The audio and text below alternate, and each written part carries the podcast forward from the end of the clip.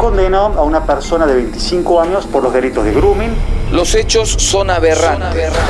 Alejandro Alfredo Manrique era uno de los 10 prófugos más buscados del país. Fue acusado y condenado por haber abusado de una nena de 12 años que contactó vía Facebook. La relación era como la de una pareja, pero crea una psicopatía en las charlas que por momentos la hace, hace sentir culpable, por momentos la manipula.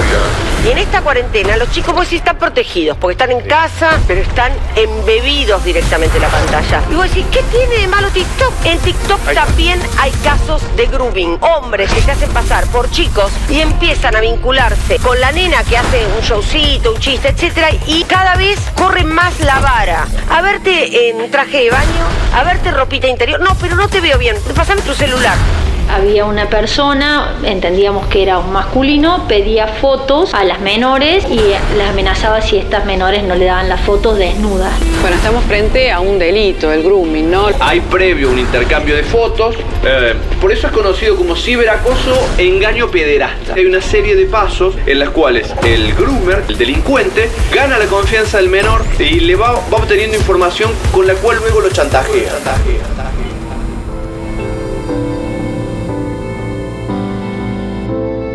Internet digitalizó la cultura global, cambió nuestras formas de leer y entender el mundo, nuestros hábitos de consumo, de estudio y de cómo nos vinculamos con otras personas. Hoy, las plataformas y las redes sociales forman parte de nuestra vida cotidiana. Apenas nos despertamos, incluso antes de que suene el despertador, seguro revisamos el WhatsApp.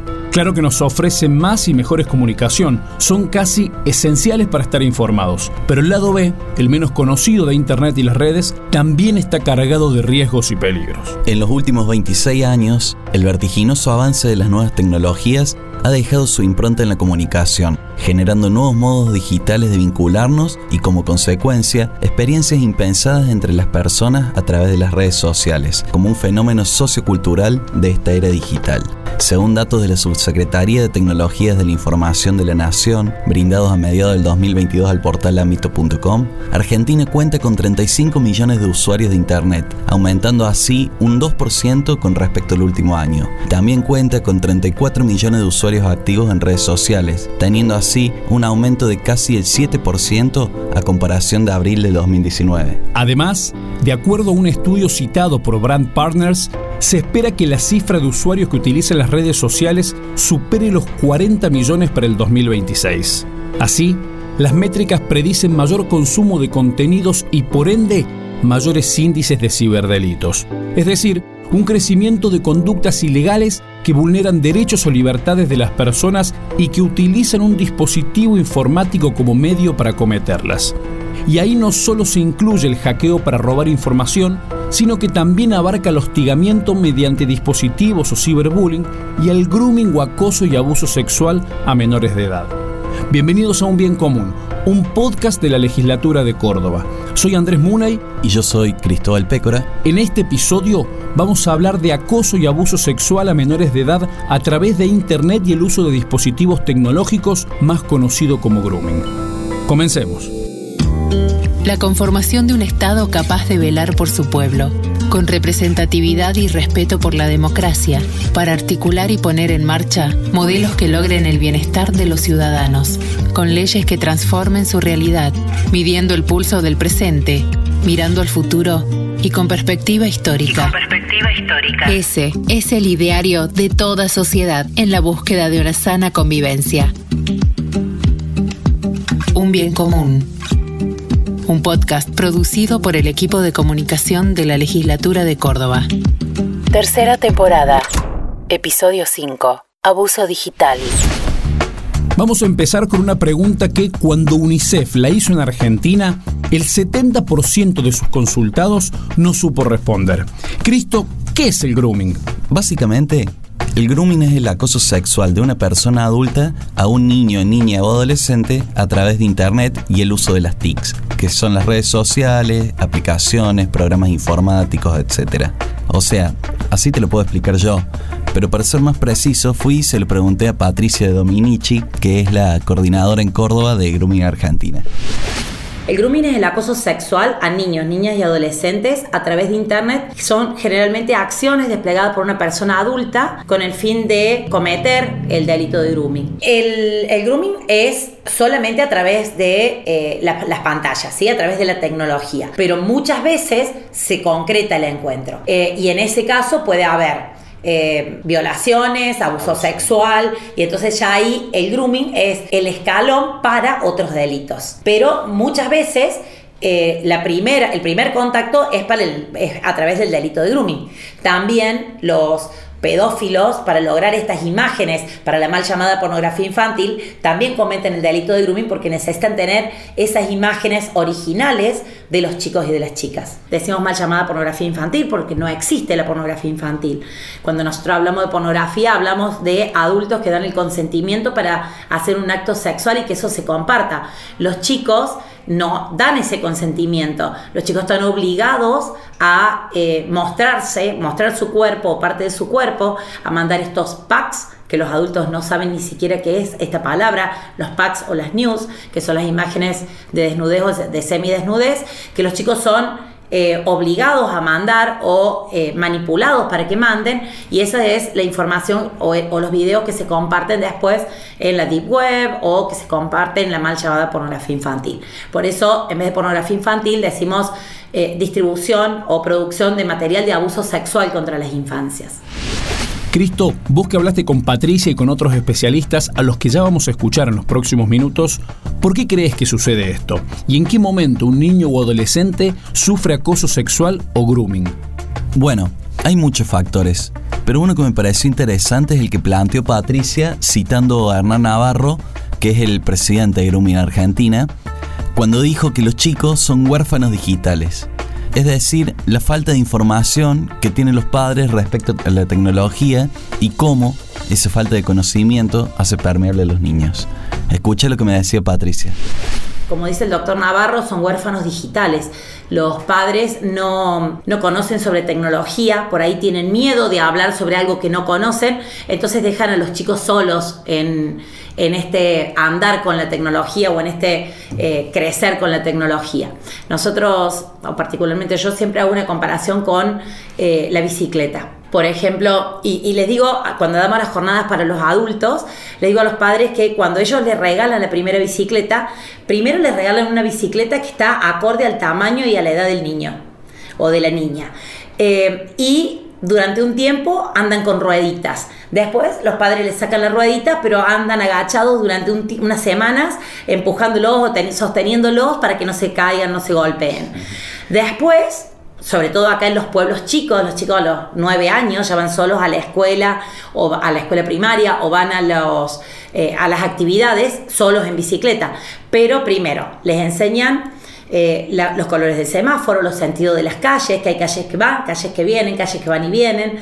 Los acompañan las primeras veces hasta la escuela.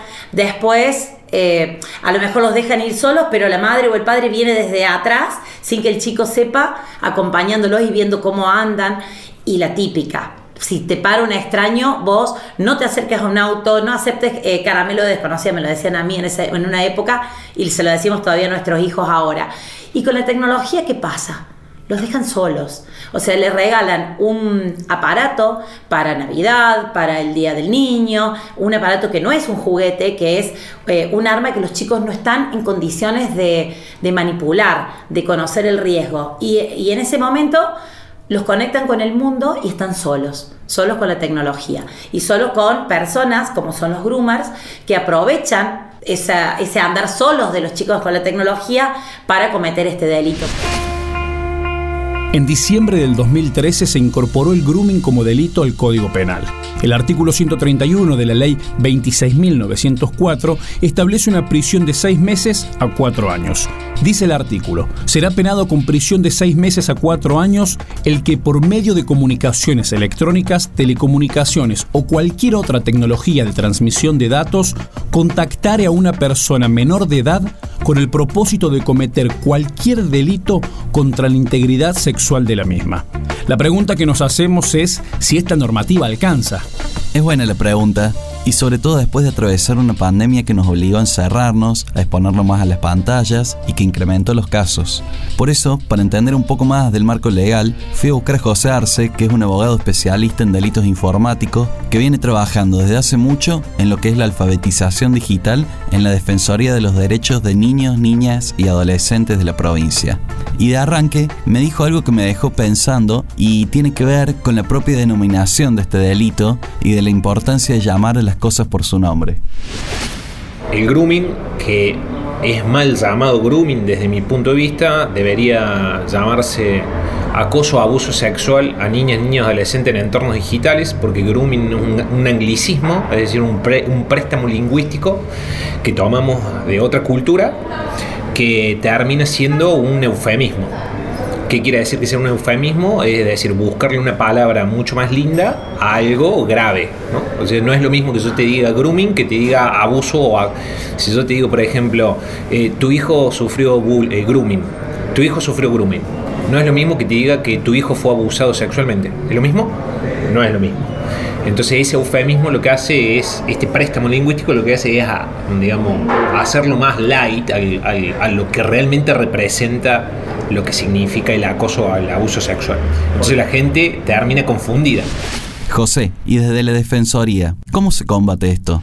En la Defensoría de los Derechos Niña, Niña y Adolescente de la provincia de Córdoba somos un equipo de varias personas, de varias disciplinas y ciencias, que lo que hemos hecho a lo largo de siete años, hemos desarrollado un programa integral de protección digital eh, que se los ofrecemos a, más que nada a las instituciones educativas para charlar tanto con los chicos como con los docentes. Y hemos dado muchos talleres también a padres, pero siempre dentro del marco institucional eh, de la educación. Y eh, ese programa tiene como base, digamos, poder abordar y poder abordar a los chicos y brindarles en el espacio que nosotros tengamos herramientas para que ellos puedan gestionar por sí mismos digamos, ciertas circunstancias. ¿Esto qué quiere decir? Que no son charlas, son talleres. Lo que hace la Defensoría es trabajar con los chicos. Entonces, a través de distintas dinámicas lúdicas, lo que se hace es incorporar en los chicos herramientas eh, no solamente para prevenir, porque es muy difícil prevenir, es muy difícil que los adultos podamos decir, mira, no te va a pasar esto, sino que nos orientamos mucho más a decirle a los chicos, mira, el día que te pase, tienes que estar preparado, así que esto te va a servir. Y a partir de dinámicas le decimos, che, mira, el día que te pase, tienes que estar preparado con esto, con esto, con esto. Y es muy probable que te pase también algo en Internet, porque pasan mucho tiempo en internet, cada vez pasan más tiempo, cada vez pasan más tiempo en soledad, cada vez hay más dispositivos conectados, cada vez hay más actividades. Entonces el tiempo que pasan los niños, niñas, adolescentes en internet es mucho y eso no está acompañado con eh, guías claras de crianza en materia de entornos digitales. Es decir, nosotros lo que estamos haciendo es, yo soy padre de Eh, tengo dos hijos eh, eh, de 8 y 6 años. Entonces lo que estamos viendo es que somos la primera generación de padres que estamos pasando por una etapa completa de crianza en entornos digitales. Entonces estamos como prueba y error para ver qué es lo que funciona y qué es lo que no funciona, digamos, como padres para integrar, digamos, en ese diálogo que tienen los chicos y las tecnologías, valor porque ahí está la clave. Nosotros como padres, adultos, responsables, lo que tenemos que hacer en ese diálogo que no se puede prohibir entre niños y adolescentes, agregar valor. Ese es el gran punto. ¿Cómo agregamos valor a ese diálogo? Hacemos una pausa. Al regreso, seguimos conversando con José y sumamos la mirada desde la tarea de prevención del sistema educativo, que es donde se encuentra la población que sufre este ciberdelito. Ya volvemos. Este episodio es auspiciado por el portal de datos de la Legislatura de Córdoba.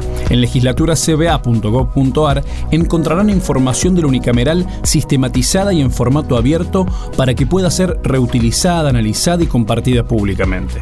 Mi nombre es Andrés Muney y soy el anfitrión de esta tercera temporada de Un Bien Común. Recuerden que pueden encontrar este y otros episodios en nuestras redes sociales, en nuestra web, en Spotify, Google Podcast y en las plataformas de su preferencia. Si les gusta este episodio y nos quieran ayudar, pueden compartirlo. Muchas gracias. Continuamos. Un bien común. Tercera temporada. Episodio 5. Abuso digital. Repasemos. Un adulto se genera un perfil falso y engaña a un niño o le hackea la cuenta y comienza a acosarlo sexualmente pidiéndole fotos o videos o extorsionándolo para que no divulgue determinado material. Ese acto, aunque puede también estar acompañado de otras contravenciones, es ya por sí solo un delito. Exacto, es un abuso sexual, aunque no existe jamás contacto físico. Acá en Córdoba un caso del que se habló mucho y fue el de Franco Cariñano, músico de Trula. José lo recuerda así. El caso más paradigmático acá en Córdoba fue el caso Carignano, que está preso, está detenido, está, este, cumpliendo condena de 14 años de prisión que era el ex tecladista de Trulala, que durante mucho tiempo hizo grooming, hizo acoso sexual a niñas, niñas y adolescentes. Eh, y bueno, sí, eh, una investigación muy larga se pudo hablar con él, él era muy precavido, se cuidaba mucho en internet, pero bueno, todos cometen errores hasta que después de una larga investigación se pudo hablar con él y terminó con una condena bastante alta. Algo que me parece clave, Andy, es lo que dijo José respecto a recurrir a la justicia. Él asegura que hay personal altamente capacitado para proteger a todas las víctimas.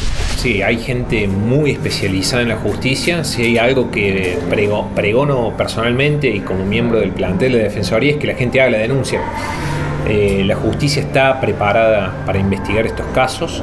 Eh, no solamente existe una fiscalía de cibercrimen, eh, en la provincia de Córdoba, sino que las fiscalías que se dedican a la investigación de estos casos son las fiscalías especializadas de delitos contra la integridad sexual, que es donde caen este tipo de denuncias y son investigadas. Pero no solamente tenemos fiscalías especializadas en esta temática, sino que hay personas que están especializadas para la recolección de la evidencia, que es lo más importante, porque es todo por medios digitales. Entonces el plantel técnico de policía judicial que tiene el Ministerio Público hoy en día es muy bueno, está altamente preparado como para desterrar este esa falsa idea del anonimato total en Internet. Es decir, lo que se suele leer en los chats que tienen las chicas que son víctimas de grooming es, che, vos no sabes quién soy yo, nunca lo vas a saber y yo sé todo de vos vos te llamas así, vive en tal lado, pero vos no sabes si yo soy hombre, mujer o lo que sea. Entonces juegan con ese miedo de un anonimato total. Entonces las, personas que trabajan en la justicia están altamente preparadas justamente para decirle a la gente, no, es posible saber quién está del otro lado y es toda una cuestión de investigación, no solamente técnica, sino con otras herramientas y otras personas profesionales que trabajan en la justicia que se dedican a la investigación. A lo largo del episodio escuché mucho la palabra educación. Está claro que es por ahí el abordaje preventivo. Entonces la pregunta que cabe en este momento es, ¿qué se está haciendo desde las aulas cordobesas para detener el grooming? Exactamente eso le pregunté a Mariana Vallejo, que es docente, psicóloga y es miembro de los equipos técnicos de acompañamiento institucional del Ministerio de Educación Provincial, quien deja en claro que la educación sexual integral es fundamental. Eh, desde la ESI, la, temática de la ciudadanía digital eh, responsable eh, forma parte de los núcleos de aprendizaje prioritarios. Entonces, ¿esto qué, que decimos que son los núcleos de aprendizaje prioritarios. Son los temas que no pueden estar eh, faltando, digamos. Entonces el tema de las redes, el cuidado de las redes y sobre todo el grooming es un tema que se aborda desde la ESI, desde todos los niveles, desde el nivel eh, primario, desde el nivel inicial también desde el nivel inicial con el tema de los cuidados, a quién decir no, eh, el tema de los secretos que también tienen que ver con esto, y en el secundario. Eh, y además eh, es muy importante porque a partir de septiembre del año pasado se firmó un convenio de colaboración entre el Ministerio de Educación y el Ministerio Público Fiscal para poder hacer capacitaciones. ¿no? Desde acá, el Ministerio, trabajaron los equipos de acompañamiento, EPAE, Convivencia, ESI, Educación Digital Córdoba, Desarrollo Curricular de la Dirección. Y en esta línea de trabajo, para pensar, ¿no es cierto?, en esta construcción de la ciudadanía digital responsable, se capacitó de manera conjunta a todos los supervisores de todos los niveles y todas las modalidades para de la gestión estatal y privada, eh, justamente por la creciente conflictividad que se ve en las escuelas en torno a estas a las redes y a todo lo que significa no solamente el grooming, sino también el bullying, dicho en el término de redes, el ciberbullying. Y también actualmente se están desarrollando algo que me parece sumamente importante, capacitaciones con jóvenes. Eh, primero ya se ha realizado una capacitación eh, con los centros de estudiantes de manera presencial y ahora se está haciendo una de manera virtual. Mariana, entonces se parece un caso en el aula. ¿Cómo se actúa? Sabemos que proteger y garantizar los derechos de niños y niñas y adolescentes, tanto fuera, como decíamos, como en el mundo digital, eh, y lo que también pasa en las aulas, es responsabilidad de los docentes. Los docentes tenemos por la ley 26.000 061, que es la protección integral de niños y niñas adolescentes, el artículo 30 dice que nosotros como funcionarios públicos debemos dar a conocer cuando existen algún tipo de vulneración de derechos. Eh, en el caso del grooming sabemos que es un abuso y si la familia o el niño la niña o un adolescente pone en palabras que está siendo víctima de eso, eh, nosotros contamos con, en Córdoba con unas pautas para la articulación y coordinación de acciones en el marco de la protección de derechos, así se llama, que la escuela tiene que poner aviso a la supervisión y la supervisión a la vez eh, pone en conocimiento de CENAF y todos los organismos para que se vuelva a restituir ese derecho, digamos. Siempre les suponiendo que es una presunción de esto. Después la justicia se encargará de verificar que esto no. Y esto es como con todo, no solamente con el grooming, sino en las situaciones de maltrato, de abuso intrafamiliar, que también en el tema de la pandemia se acrecentó un montón. Entonces la escuela siempre trabaja con la palabra del niño, que es eh, totalmente creíble y después, bueno, en el tema de una presunción, ¿no? La escuela no tiene que corroborar eso, sino que la justicia será la encargada después de que fehacientemente eh, se da o no esa situación de abuso. Si hablamos de delitos cometidos a través de Internet, me imagino lo que habrá sido con la pandemia. Se multiplicó, sí. Como hablábamos al principio, el encierro y el aumento en el uso de pantallas hizo lo suyo. En eso coincidieron Mariana y Patricia, quien me tiró una cantidad de datos claves. Nosotros lo que podemos decir es que eh, con la pandemia se exacerbó la cantidad de, se exacerbaron la cantidad de casos que mm, se han eh, duplicado por lo menos la cantidad de casos. En, en un 200% creemos que creció. Eh, sin tener en, cuenta la cifra, o, o, hay que tener en cuenta la cifra negra, que es esa cifra que hablamos de los padres y los chicos que no conocen sobre este delito, no saben que existe el delito de grooming, entonces es imposible denunciar algo que no conocemos. También sabemos que hay casos de, denuncias que no se investigan o que se los toma sobre otro delito y no sobre el delito de grooming. Muchas veces el delito de grooming es el paso previo a delitos más graves como pueden ser el abuso sexual, las violaciones, la trata de personas, etc. Eh, desde Grooming Argentina antes de la pandemia teníamos entre 1 y 3 denuncias por día, después de la pandemia entre 5 y 8 por lo menos denuncias. Entonces estamos hablando de un crecimiento muy importante. Como te digo, el 95% de las denuncias llegan a través de la aplicación GAP, ¿sí? que es la única para denunciar en tiempo real el delito de grooming. A través de esa aplicación te puedo decir que el 88% de los casos fueron denunciados por las familias y un 12% por otros familiares o por las escuelas. Como te digo, en, en, muchos casos, después de una jornada de capacitación, los chicos se animan a hablar o se reconocen como víctimas, entonces empiezan a contar qué es lo que les está pasando. Y de, ese 100% de las denuncias que nosotros recibimos, imagínate que somos una ONG, eh, hay un montón de denuncias que van directamente a la policía y como te digo, muchas denuncias que no llegan a hacerse. El 72% son niñas o adolescentes mujeres y un 28% son varones. Eh, y con respecto a las edades, el 29%, estamos hablando de chicos de 12 años, por ejemplo. Entre 10 y 14 años es el 74% de las denuncias. Por eso creemos que es tan importante llegar desde la escuela primaria. Nosotros estamos trabajando desde cuarto, quinto, sexto grado y todo el, el nivel medio también. Un niño, niña o adolescente hiperconectado puede ser también un niño, niña o adolescente hipervulnerable.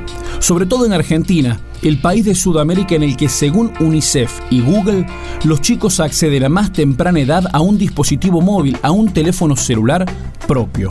Por eso, si sufrís o sabés de un caso de grooming, acudí a cualquier unidad judicial que tengas cerca y si vivís en la provincia de Córdoba, podés meterte a Google y escribir Ministerio Público Fiscal Córdoba y te aparecerá la página web. Ingresá y buscá las unidades judiciales más cercanas a tu domicilio para ir personalmente o hacer una denuncia online. Además, la ciudad de Córdoba dispone de una unidad judicial especializada para denunciar estos hechos y está ubicada en el Polo de la Mujer, en la calle Entre Ríos del 680, en el centro. En la ciudad de Córdoba también podés recurrir a atención ciudadana del Poder Judicial de la provincia al teléfono 0351 4481 000 de 8 a 16 horas o comunicarte con el área de coordinación y seguimiento del cibercrimen del Ministerio Público Fiscal al teléfono que mencionamos recién o al 4481016 interno 10519. O bien, podés pedir orientación y asesoramiento enviando un mail a cibercrimen.justiciacórdoba.gov.ar. Hemos llegado al final de este episodio. Agradecemos a todas las personas que aportaron su tiempo y sus conocimientos para que nosotros pudiéramos realizar este episodio. Si te gustó este episodio, seguinos con la opción seguir y activar la campanita para recibir notificaciones de nuevos episodios y si nos querés ayudar, también podés compartirlo. Soy Andrés Muney y yo soy Cristóbal Pécora. Gracias por escuchar.